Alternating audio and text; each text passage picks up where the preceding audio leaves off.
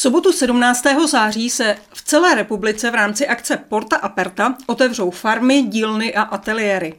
Patřit mezi ně bude také vitrážnická dílna Sklo Art manželů Kantových z Lubence. Pozvat nás přišla Jitka Kantová, výtvarnice a také zachránkyně památek na Podbořansku. Dobrý den, paní Kantová, vítejte ve studiu. Dobrý den. Začneme teda tím, co se bude dít u vás v sobotu 17. září. Eh, co uvidí návštěvníci? Eh, máme toho připravený celkem dost. Eh, bude tam eh, zvláště pro děti, ale i pro tvořivé dospěláky čtyři nebo pět dílniček, kde si můžou vytvářet různé věci. Pak tam bude velikánská výstava artefaktů, které jsme dělali pro film, který zde nechci jmenovat. A je to pohádka v anglické produkci a ty artefakty tam budou vystaveny, budou k tomu nějaký texty, plagátky a zároveň ten film se tam bude promítat, takže třeba děti si pak můžou sednout a můžou tam třeba hodinu se dívat na krásnou pohádku. V rámci toho dne ještě tam budeme mít exkurze, které budou zhruba každou hodinu. A v rámci té exkurze bude nejenom povídání o tom, jak se vitráže vytvářejí a o materiálech a o tom, co je s tím všechno spojený, ale bude tam i jaký krátký promítání i o tom, jak se ty vitráže vysloveně dělají, takže zase to bude takový jakoby 20 minut film, 20 minut uh, povídání a 20 minut je takový na takový ty různé dotazy a pak zase další hodinu bude další exkurze. Zároveň si ty lidi můžou potom třeba i nakoupit nějaký zajímavý suvenýry, můžou se podívat, uh, jak se vyrábí lampy, zároveň si tam všechno můžou prožít, protože vždycky se říká, ten náš obchudek je taková malá galerie, takže si to tam můžou takhle prohlídnout. A pro úplně ty nejmenší, tak máme připravenou zahradu, doufám, že nebude pršet a na té zahradě, tak tam by mělo být nějaký hopsadlo a velký pískoviště a pro maminky, že by si tam mohli třeba i sednout, dát si tam kafičko a budou tam takové skluzavky. No a samozřejmě pro všechny ostatní lidi tam bude neustále týct pivo, nebo něco dobrýho, prostě i k jídlu tam budeme grilovat a takové různé věci. Děkujeme za pozvání. Pojďme teď k těm vitrážím. To je mm, poměrně ujedinělý obor výtvarnický.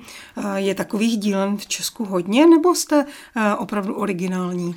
No, těch dílen je celkem dost, ale my jsme výjimeční v tom, že zaměstnáváme lidi. Ono to většinou, protože je to umělecké řemeslo, takže ono je to eh, velice problémový jak na provoz, tak na organizaci práce a na takový to umělecké cítění, takže ono je dost problém eh, tyhle ty lidi organizovat do nějakých velkých skupin, takže proto většinou ty dílničky jsou takový, že si to třeba dělají manželé doma na koleně a prostě co zvládnou, to zvládnou a e, je to takový, některé ty dílničky tohoto typu jsou trošku i amatérský. No a pak jsou takový dílny v těch větších městech, kdy vždycky je jeden vedoucí a ten eh, na živnostenský list zaměstnává další vytrážníky, kteří si pak jedou jakoby buď eh, v jeho nějaký budově, anebo prostě ve svých a vždycky, když je pak nějaká třeba velká akce, když je kostel třeba, když se dělá nebo něco většího, tak se združujou a pak se tam sejdou třeba v té velké jílně a dodělávají si prostě ty práce jakoby spolu. Ale takový ty základní práce, že se třeba dělají doma a pak to potom koordinují prostě v nějakých těch velkých halách. Takže takových velkých dílen Eh, je no, na Novoborsku asi dvě, eh, v Praze pak je jedna a v Brně. No. A my jsme právě takový, že mm, jak jsme na vesnici, tak to je všechno takový, musí to být podle forshiftu, takže prostě máme oficiální zaměstnance. Podle čeho? Podle forshiftu. my jsme z těch sudet a se napůl mluví česko-německy, takže jakoby musí to být prostě všechno OK, tak. V Richtiku. V Richtiku, tak. My jsme tady taky za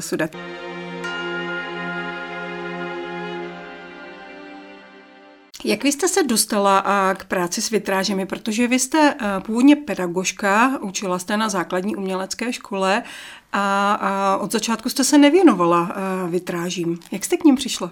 No, já mám pocit, že existuje něco mezi nebem a zemí prostě. A já už jsem nějak od 18 let cítila, že jako mě něco čeká.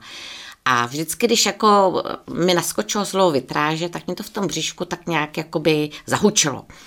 A pak najednou z ničeho nic eh, můj otec přišel s tím, že eh, tam byla fabrika a oni tam hledali eh, nějaký nový uplatnění pro ženský, který tam v Lubenci pracovali, protože se jim celá výroba nějak zhroutila. No a přivezli z Itálie takovou Tiffany techniku, to je vlastně taková, takový druh výroby vitráží a tou Tiffany technikou, že chtěli dělat takový skleněný věcičky pro Itálii. No jenomže ono s tím sklem to není tak úplně jednoduchý a pokud prostě ty ženský nemají k tomu cit nebo prostě e, nemají nějakou i určitou lásku, zručnost, tak ono to není tak jednoduchý to vyrobit. No a prostě na tom strašně prodělala ta fabrika, takže nakonec můj otec přišel s tím, jestli bych to neskusila já udělat u něj v garáži. Takže celý léto, když jsem měla prázdniny jako učitelka, tak jsem pracovala od rána do večera, abych celou tu zakázku do té Itálie udělala. No a tím jsem se k tomu řemeslu dostala a zaučila jsem se takového základu. Pak jsem to začala dělat trošku hobisticky, protože prostě jsem věděla, že to je moje cesta života a mhm. prostě věděla jsem, že přesto nejde vlak a musím to dělat. No a pak zcelu, zcela náhodně přijel můj strýc, Otto Herbert Hájek, velice významný výtvarník v Německu. A když mě tam viděl, jak se to tam šmudlám na koleně, tak říkal, hele holka, prostě to chce pořádný řemeslo, to, co to tady děláš, to je taková hobistická záležitost. A domluvil mě stáž eh, ve firmě Glasderick Studio Rottweil v Německu přes spolek Adalberta Stiftera a tam jsem měsíc byla. Jako Koukala jsem důkladně, jak to tam dělají, ale oni, ty holomci, mi stejně k ničemu pořádně nechtěli pustit a ono totiž to vytrážnictví, ono je takový jakoby, takový tajemný trošičku a e, ne každý jako může jakoby dosáhnout těch všech tajů toho uměleckého řemesla. To znamená, že ty, uh, ti řemeslníci, kteří ovládají uh, vytrážnictví, uh, tak si ty finty a fígle tají před sebou? Ano, nechávají si to tak jakoby pro sebe. A teprve letama a zkušenostma, když ty informace nemáte na začátku, tak jakoby se k ním dostáváte. No a nebo samozřejmě musíte někoho z těch starých eh, jakoby pardálů oslovit a když jako mají nějakou tu skleničku sobě, tak vám třeba si něco prozradě, jako jo, ale to vždycky jsme z nich stahli jak schlupatý deky. No ale v tom Německu právě tam taky jako by to přede mnou tajili a ke spoustu věcí mě ani nepustili, takže mě to furt vrtalo hlavou, proč tyhle ty věci se dělali tak a proč jako ne onak a proč jako je to takový ty, no takže jsem začala hledat k tomu literaturu, samozřejmě v Čechách žádná literatura k tomu nebyla, takže jsem si nakoupila spoustu knížek v Německu, no a pak jsem se snažila prostě to nějakým způsobem si přeluskat v té Němčině, ve té do dneška teda tak nějak plavu a snažím se prostě to, to jako si to všechno jakoby vyčíst knížek. No a nakonec prostě jsme se do toho teda pustili s manželem, když vidím ty začátky dneska, co jsme tenkrát vyráběli, tak jako bych zavřela obě dvě oči. Ale eh, prostě snažili jsme se, eh, hledali jsme informace a myslím si, že dneska už jsme se dostali na takovou top špičku prostě. Takže dneska už to ten starý pardál, který si tají uh, své metody vy. No, já si je tak jakoby šušním a čekám, až přijde ten správný okamžik eh, tomu správnému člověku, kterému bych je mohla předat. No. Protože ono zase jako na druhou stranu nemá cenu to vykládat všem, kteří stejně o to jako ani nestojí nebo nechtějí to řemeslo dělat s tou správnou duší. No a proč to předávat někomu, kdo, kdo, kdo do toho nechce jet jakoby prostě s celou vervou. Hmm, takže budete teď hledat nějakého nástupce, komu svěříte všechna ta za celou dobu získaná tajemství. No, máme dva kluky, no tak ten starší, ten už se nám oženil, tak ten má teďka úplně jiný starosti. No a ten mladší, ten studuje památkářinu, no a uvidíme, jestli se ujme a jestli bude chtít nějak v tom pokračovat. Eh, teďka brigádnicky u nás pracuje, no ale tak oni ty mladoši ještě, ještě nejsou úplně vyzrálí, tak uvidíme, jak to, jak to všechno dopadne. A třeba si najde nějakou holčinu, která jako bude se taky tomu chtít věnovat, protože to musí jít do toho celá rodina, to nemůže jenom jeden jako se, se na to vrhnout a ten druhý, aby třeba dělal něco úplně jiného, prostě to, to musí vycházet z duší obou dvou manželů. Prostě, jinak jakoby my nemůžu tomu řemeslu dát to, co je tomu zapotřebí. A vy se asi s manželem také doplňujete, protože on je spíš technicky zaměřený a vy tedy umělecky zaměřená. Některé ty uh, instalace jsou obrovské, takže kromě toho výtvarného talentu je tam potřeba i fortel. Samozřejmě. Pocit. Jakoby bez manžela bych to, právě proto jsem na to takhle navazovala u těch našich chlapců, protože jako tam musí být vždycky někdo, kdo jednak teda dělá tu výtvarku a někdo, kdo zase jako je tam ten technický typ, který prostě to dokáže domyslet do těch všech detailů. To třeba jako by manžel, protože je strojní inženýr a vyučený elektrikář, tak jako není žádný problém uh, ohledně lamp, že? tak tu elektriku máme dokonce 50, máme eh, potvrzení od uh, výzkumního ústavu v Praze, že teda můžeme vyrábět lampy. Takže to jsou takové jakoby úskaly, které jsou s tím spojený. Nebo tím, že manžel je strojář, tak dokáže uh, veškeré ty konstrukce vymyslet a spočítat zátěž, tak aby to nebylo eh, ty eh, kovové pruty, na kterých jsou ty skla posazený, tak aby to nebylo přetěžený. Jo. Takže třeba když jsme dělali ten strop do toho New Yorku, tak jim vlastně vypočítal celou technologickou, eh, všechny ty věci okolo toho. No a oni původně to chtěli udělat i ty technické věci, ty velikánské kovové konstrukce tady v Čechách, což jsme zase jako je od toho zrazovali, protože jenom přeprava těchto těch velkých konstrukcí by je stála si myslím neskutečný peníze. Vy jste teď zmínila jednu z vašich velkých instalací, tedy strop v New Yorku. Co ještě zajímavého jste vyráběli? No, ono vůbec, jakoby ten New York byl pro nás jako hodně zajímavý, protože my jsme se, my jsme jako vyhráli takový výběrový řízení mezi několika vytrážnickými firmami, tady v Čechách, na Slovensku a v Polsku a vedl to nějaký akademický malíř polský a byl spokojený s naší prací, takže nás vlastně kontaktoval, nebo to výběrové řízení vlastně bylo pro výtvarníka Kehina Válejho, který žije eh, v Americe. A je to strašně slavný americký výtvarník, který celý život jenom maloval na pláta a najednou prostě, protože On ještě navíc eh, homosexuální, takže chtěl eh, jakoby eh, udělat takový, jakoby, bych to nazvala, kontrast, nebo prostě jakoby vzbouření vůči církvi, která jako tyhle ty věci moc nemusí, tak že udělá jakoby vitráž, která je symbol církve že jo, a těch svatých, takže on to udělá prostě v takovém kontrastu, prostě, aby, aby provokoval. No a samozřejmě, ale to umělecké řemeslo prostě potřebuje svý a on si myslel, když jakoby začínal s touhletou prací a s tou myšlenkou, že to velice rychle se to naučí a že prostě se to tam začne dělat a že to jako bude lehký. No zjistil, že to vůbec není jednoduchá záležitost a zvlášť on se zabývá super realistickou malbou. A to nedokáže vlastně z republiky jsme snad jenom dva nebo tři, který jakoby dokážeme přenést uh, takovou malbu na sklo. Jo, protože to doopravdy není jednoduchá záležitost, je k tomu zapotřebí znát i nějaké chemické věci a je tam právě to šušnění, jak jsme si mhm. říkali, že prostě to jsou ty léta zkušeností a, a zkoušení a tak. Takže prostě to dokázal málo kdo a my jsme byli ty, kteří jsme mu dokázali to splnit, to superrealistické přenesení té malby na to sklo. No a tím jsme vlastně vyhráli to výběrové řízení. A samozřejmě asi i tam hrála nějakou věc i cena, že jo? protože zase kdyby to nechával se dělat v Americe, tak eh, to má strašně drahý. No a pro něj, a tím jsme se vlastně dostali do toho New Yorku, jsme dělali nějakou velikánskou výstavu, která potom byla okamžitě rozprodaná, ty vitráže měly obrovský úspěch a on vlastně na tom musel asi vydělat hodně peněz. My nevíme, že to, by to jenom prostě přidali, poslali jsme to letadlem a on, už si to tam, a on už si to tam všechno zařídil. No a jak měl obrovský úspěch v té Americe, tak pak eh, se dělala velikánská výstava eh, v Praze přímo, teda v Praze, eh, v Paříži na Champs-Élysées v Malém paláci, No a tam jsme to tenkrát jeli i montovat, takže jsme se s ním setkali. No my neumíme anglicky šblepnout, takže my jsme se museli zaplatit i překladatele.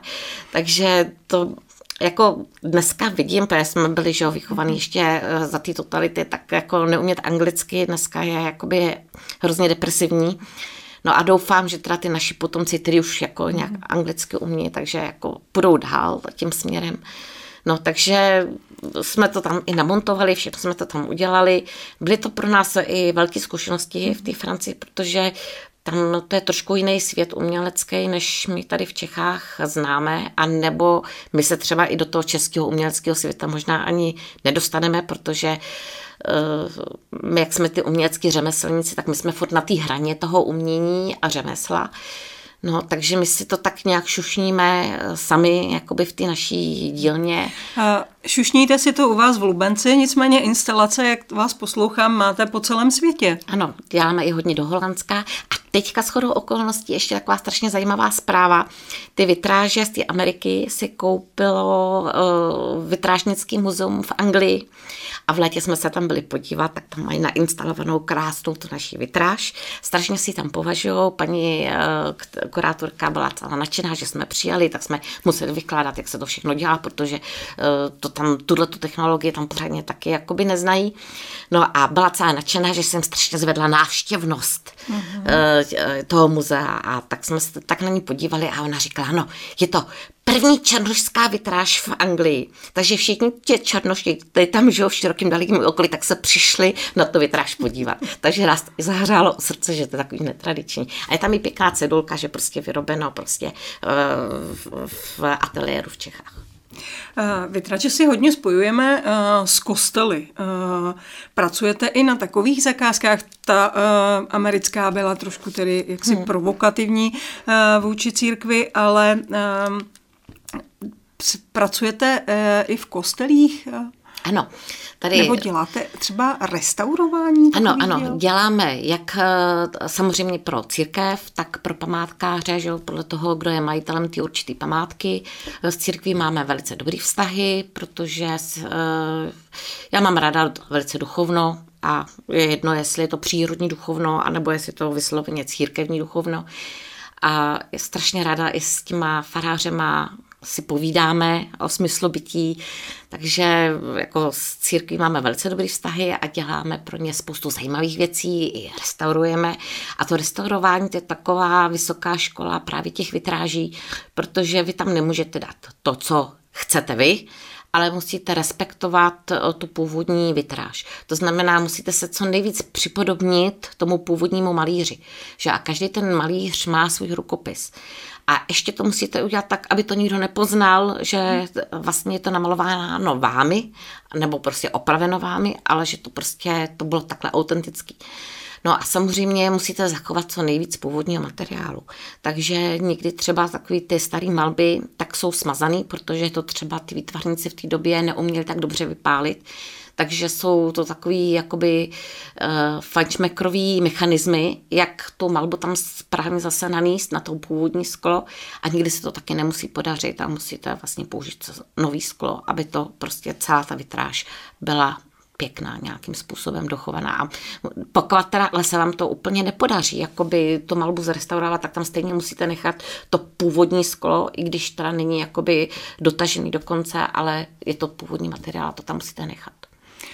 Mění se uh, nějak technologie v tom vytrážnictví? Uh, zasahují tam moderní technologie? Nebo se to dělá pořád, jako to dělali ve středověku, když uh, vykládali kostelní okna? No, technologie do toho hodně jakoby mluví. A ono, to bychom tady museli probrat celou historii, jak vůbec dělali ty vitráže. Já to vezmu strašně rychle.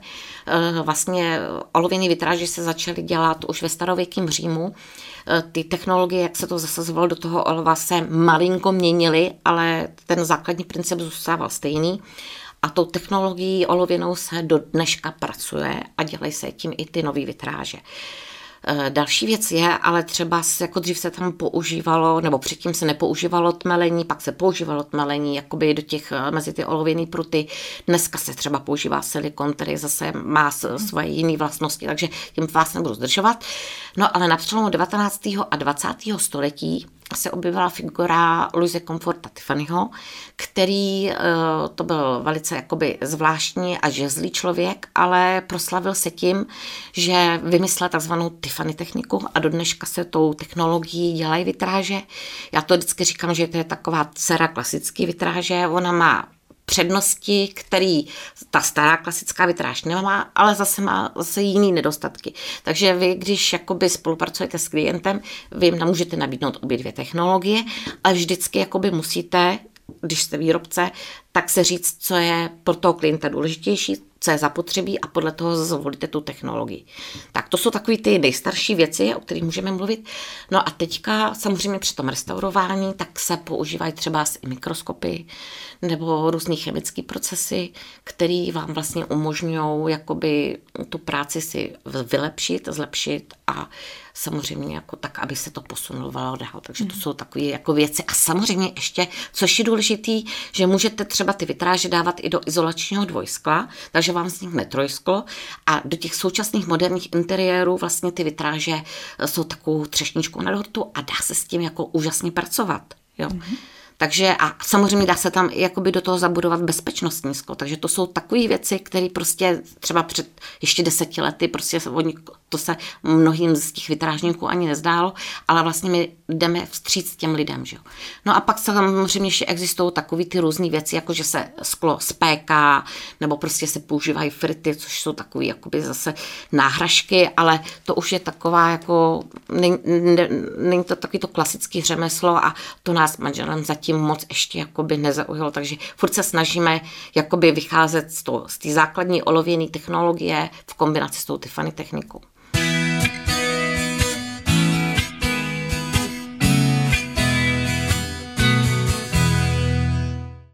Vy jste dokonce otevřeli vitrážové muzeum, ale k němu vedla poměrně dlouhá cesta od té chvíle, kdy jste objevila kostel svatého Jilí v Libini. Povězte no, nám o tom. Já říkám furt, že je něco mezi nebem a zemí. Jako jo, že prostě já si pamatuju, že jsem ještě byla maličká, bylo mi kolem 10-12 let, tenkrát jsme s, s rodiči tam nějak jakoby byli a zase, když jsme šli před, okolo toho kostela, tak tenkrát už mi to zase v tom břiše, to tam, to tam nějak vrčelo a to a tenkrát jsem se to taky nedokázala nějak spojit, že jako jsem věděla, že mě to jakoby upoutalo ten kostel, ale on, on měl i své zvláštní genium loci. No, samozřejmě ten kostel, ten byl na spadnutí, měl už demoliční výměr a bylo to v život vůbec do toho kostela jít. No a já vždycky mám takovou zajímavou historku, že když jsme s manželem jednou byli takhle v dílně, tak bylo takový pochmurný podzemní počasí, zhruba jako dneska, strašně pršelo a buchal nám tam na dveře člověk, takový, takový káp, no vypadal, jako když nás jde přepadnout. Takže jsem říkala, hele Ríšo, ty jsi přece jenom takový jako eh, takový silnější, tak kdyby na nás chtěl vzít nějakou tu hůl, tak ho praštíš rukou a bude po něm. Jako jo.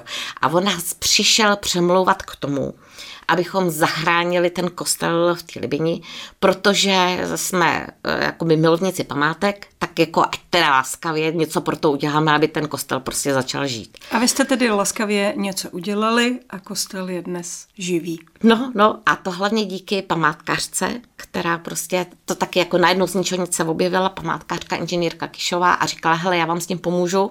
Samozřejmě, když jsme si mysleli, že to je blázen, že jo a ona nám jakoby pomohla s papírama, s tím vším, jakoby se stavebním povolením a kostel jsme dali dokupy.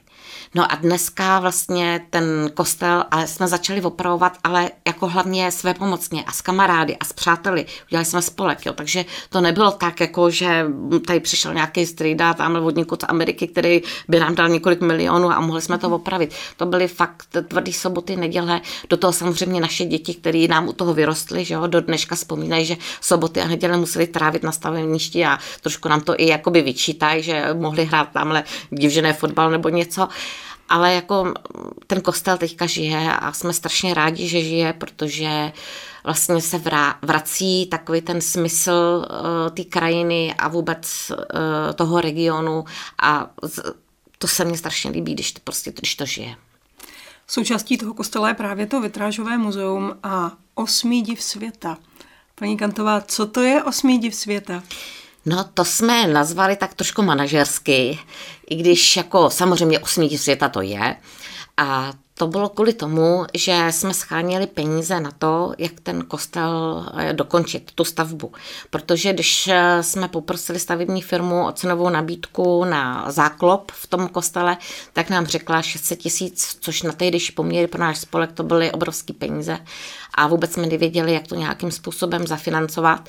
No a tak jsem vymyslela tu věc, že to nebude v obyčejný strop, ale uděláme tam obrovský vitrážový strop prosvětlený a každý, kdo nám na to přispěje, tak bude v té ozdobní borduře toho vitrážového stropu.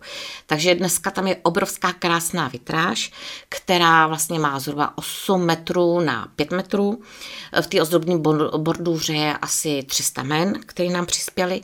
No a za ty peníze my jsme, protože ty vitráže jsme samozřejmě udělali s, s manželem zadarmo, tak eh, za ty peníze, co nám ty lidi dali, tak vlastně jsme udělali veškeré umítky a dokončili vlastně opravu toho kostela. A už tam teda chybí jenom venkovní omítky, takže teďka čekáme, jestli třeba by nám někdo neposlal nějak nějaký větší obnost, tak jestli tam nějaký milionář tam schovaný v tom mikrofonu, tak by nám mohl něco poslat.